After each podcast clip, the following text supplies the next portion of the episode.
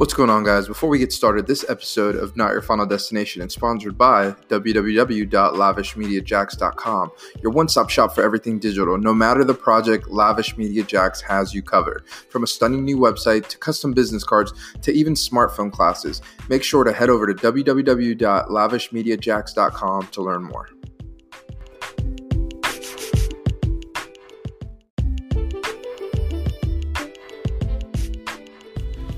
So, what is going on, guys? Welcome back to another episode of Not Your Final Destination. It has been a hot minute. And when I say a hot minute, it's been about two weeks. Um, I took a break from podcasting to do something that I truly, truly, truly enjoy in this new season of life, and that is being a father. So, um, this episode, I want to talk about fatherhood. I want to talk about uh, my childhood. Um, and I'm going to kind of keep it short and sweet, but give you guys as many details as possible. Um, also, without further ado, shout out to every single listener that tunes in and Not Your Final Destination. 15,645 streams. Truly, truly incredible. I'm truly grateful, and I thank every single one of you guys that continue to show up, press play, listen to the stream. So without further ado, let's get into the podcast. So, um, as I go to um, a pumpkin patch this uh, past weekend, um, it just like dawned on me, like it hit me like a ton of bricks, like fatherhood in full effect with my sweet daughter Ayla and my beautiful wife Erica. It's like, you know, for I'm gonna I'm gonna like I always say, like story time with Felix Diaz, right? So here goes. So I remember growing up a portion of my life where, yes, my father was there, right? Like he was there for a split second, and then he got in trouble with the law. Then he gets arrested, and then he's there um, for majority of my childhood. And when I say majority, like you know, I I remember I think my dad getting out of prison when I was either like 19 or 20, so he wasn't really in my life at all. And even and again, like and, and if you're a listener, guys, like I'm not bashing my father in any way. I'm just saying that I am the man I am today because of my father's decisions and the absence of my father not being in my, you know, current life as a 30 year old adult or as a child or even when he got out of prison. Um, it just, the relationship was never there. So, and this is all going to correlate to my story of, you know, uh, of fatherhood right now with my daughter Ayla. So, um, throughout the journey of this whole figuring out how to be a man and uh, you know like still feeling kind of childish as a, as an adult because you didn't have the guidance from like a father figure to show you like hey this is how you shave hey this is what you do when people are trying to fight you or this is you know and, and to me those are the things that were like the important stuff like man i'm gonna get bullied so like if and again, like I don't condone bullying, but I'm sharing the story with you guys so you guys know exactly what I'm talking about. So the way that I did it in high school and in middle school, because my father wasn't around, I got bullied a couple times and I didn't like it. And I know, like, you look at me now and like social media, and you guys like follow me and see me who I am, like on like not on the podcast, but like outside of the podcast. Like I'm a pretty big dude, you know, like I'm six foot, 251 pounds. Like I'm, I'm, I'm a solid guy. But in middle school, I was like I was bullied and it got to a point where, you know, I flipped the script and on those people that were bullying me, I turned it around and bullied them. Like I was like, you know what? Like I'm not going to take it. You know, I remember like I remember this because like it will haunt me for the rest of my life. I remember in um in middle school uh it was PE class um and we would go outside and play like flag football, basketball, and like in North Carolina, like it was hot. Like we were, we would sweat, and then we would have to come back in and you know figure out what the rest of the day was gonna look like. So like I would take showers in middle school. Um, our I was fortunate enough that our middle school had like a, a bathing facility and stuff like that. So I remember coming out of the bathroom and of course, like not to get too graphic on this podcast, but like you don't wear underwear like when you get out of the you know out of the shower. You just either have a towel. Um, at the time, I had just dried up and I had put on like some like PE shorts that were like assigned to us, but I didn't have underwear on underneath them. And I remember a, a guy, um, which I won't disclose his name because I still remember because I'm going to tell you it's one of those things that like you you just don't forget. So we're in this crowded like middle school a whole bunch of guys from like whatever period it was, you know, like fifth period PE gym class. And I remember coming out of the bathroom and he pulled my shorts down. And of course, like there wasn't any underwear underneath that. And people were like looking and laughing. And, and ever since that day, when he did that, and don't get don't get me wrong, that guy got what was coming to him afterwards, and it wasn't in the form of like guns and stuff like that that you see nowadays. Like I slapped that guy so hard, and I know you're like slap, you didn't even punch him. Well, I wasn't a fighter. I wasn't a person that was like looking to be mean and, and intentionally mean to people. But I remember one day we were playing basketball, and um, it's gonna sound so shitty, but it is what it is.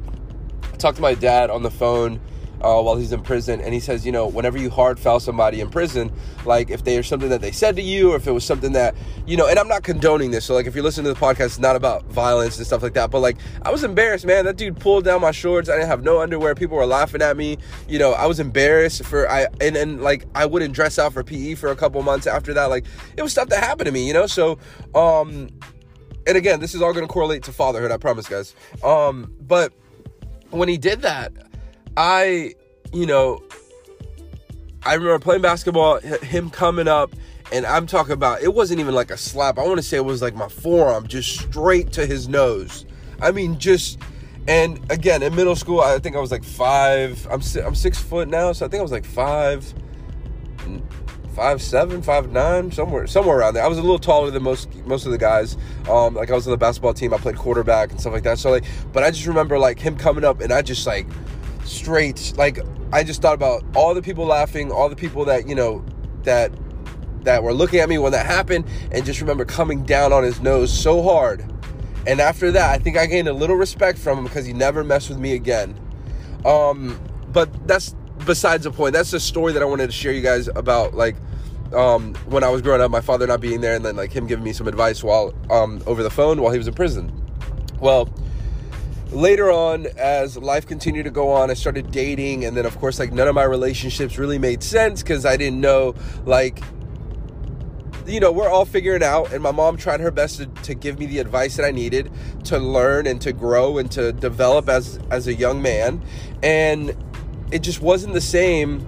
And even now as a 30 year old man and my father not being a part of my life like i still have questions and i still have some you know some some hurt, I guess you would want to say, like of him not being involved with like him seeing like my daughter, like now that she's uh, you know uh, one and a half, and her growing up. Well, to me now as a father, and for me now as like the person that I am today, a lot of people that don't know me just see like what I would post on social media because remember social media is just a place where you go to post your highlights. You don't post when you're struggling or when you're failing or when you're broke or when you're hurting or when you're depressed.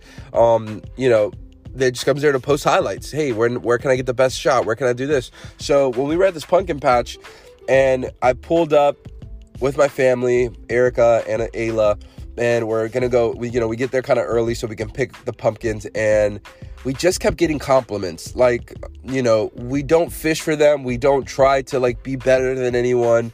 We just are who we are when we go out and, you know, it and Ayla as well, you know, like every time we go somewhere, oh my god, she's beautiful. Oh my gosh, she's, you know, and it's a it's a it's a beautiful thing for me because like I see it in like the pictures. So like if you don't follow me on social media and you want to see the photos that I'm talking about, all you have to do is go on Instagram at the Felix Diaz. Um, if you guys go on that page and you see the last post, um, you'll see the photos that I'm talking about. And like, there's one photo in there of my daughter that just like, it just all, it made it all come together for me. Like, man, this is why I'm doing life. This is why, this is my why. Like, my family, my wife, and my daughter are my whys, but like, just looking at her little like face in that picture and her eyes and just her mannerism, like, just seeing her, like, I get to, you know, God willing, I'm in I'm in good health, and, and that's why I've been working out, doing CrossFit, and you know, um, giving my time, giving my body some time to heal as well, because obviously CrossFit CrossFit can uh, take a toll on your body if you're not used to it. So I've, I've taken a couple of days off, but like she is the reason why I'm doing what I'm doing now to be in better health. She is the reason why I whenever I go to work, I try to make sure I give the best customer service or experience to whoever it is that I'm serving uh, at the at that moment. Um, but it's just one of those things where like fatherhood to me is the biggest blessing that I have ever received. And I wanted to, this is to sound kind of weird. And hopefully, if my wife is listening, like, hey, babe, just bear with me on this one.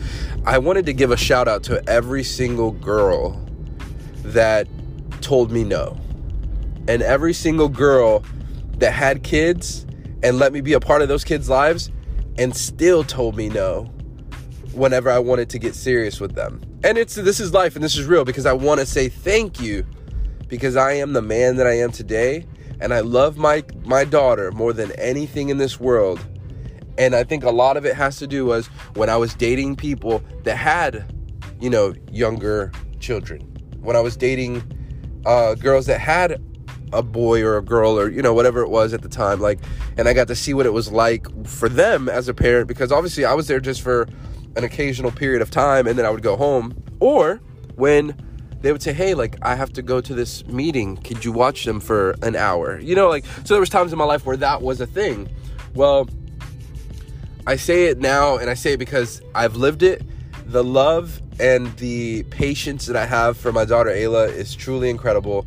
I try to make sure that you know she is loved, she is listened to, she is nurtured, that she just, and it's not about spoiling her, but it's about like her knowing that her dad is not going to go anywhere. And me and my wife have these conversations about, you know, parenting and fatherhood and things like that. It's like, I couldn't imagine, and I know it happens and it's a sad thing, but like the fact that my dad is not in my life right now, and I've done so much, you know, so much to get to where I am right now. And again, this is not your final destination, just your current season, but like everything that I've done to get to where I am now the good decisions, the bad decisions, the good friendships, the bad friendships, the bad relationships, the first divorce, the, second marriage. Like, this is my life. This is my journey. This is why I'm here. And for this new chapter and season of fatherhood, I want to become what my father wasn't, and that's present, aware, and consistent. I want to have those three qualities with my daughter day in and day out. Is it going to be easy? Absolutely not. But is it going to be worth it? Hell yes. Because as she grows up into the beautiful woman that she's to be, she's to know, you know, there's a saying out there, and there's, um, you know, a couple other people that I follow that are fathers as well. Is like, date your daughter. Like, show her, hey, open the door for her you know, compliment her. I do it all the time. Ayla's one, but I tell her all the time, girl, you are beautiful. Girl, you're a queen. Oh man, like I, you know, you're gonna do amazing things when you get older. Like those words of affirmation.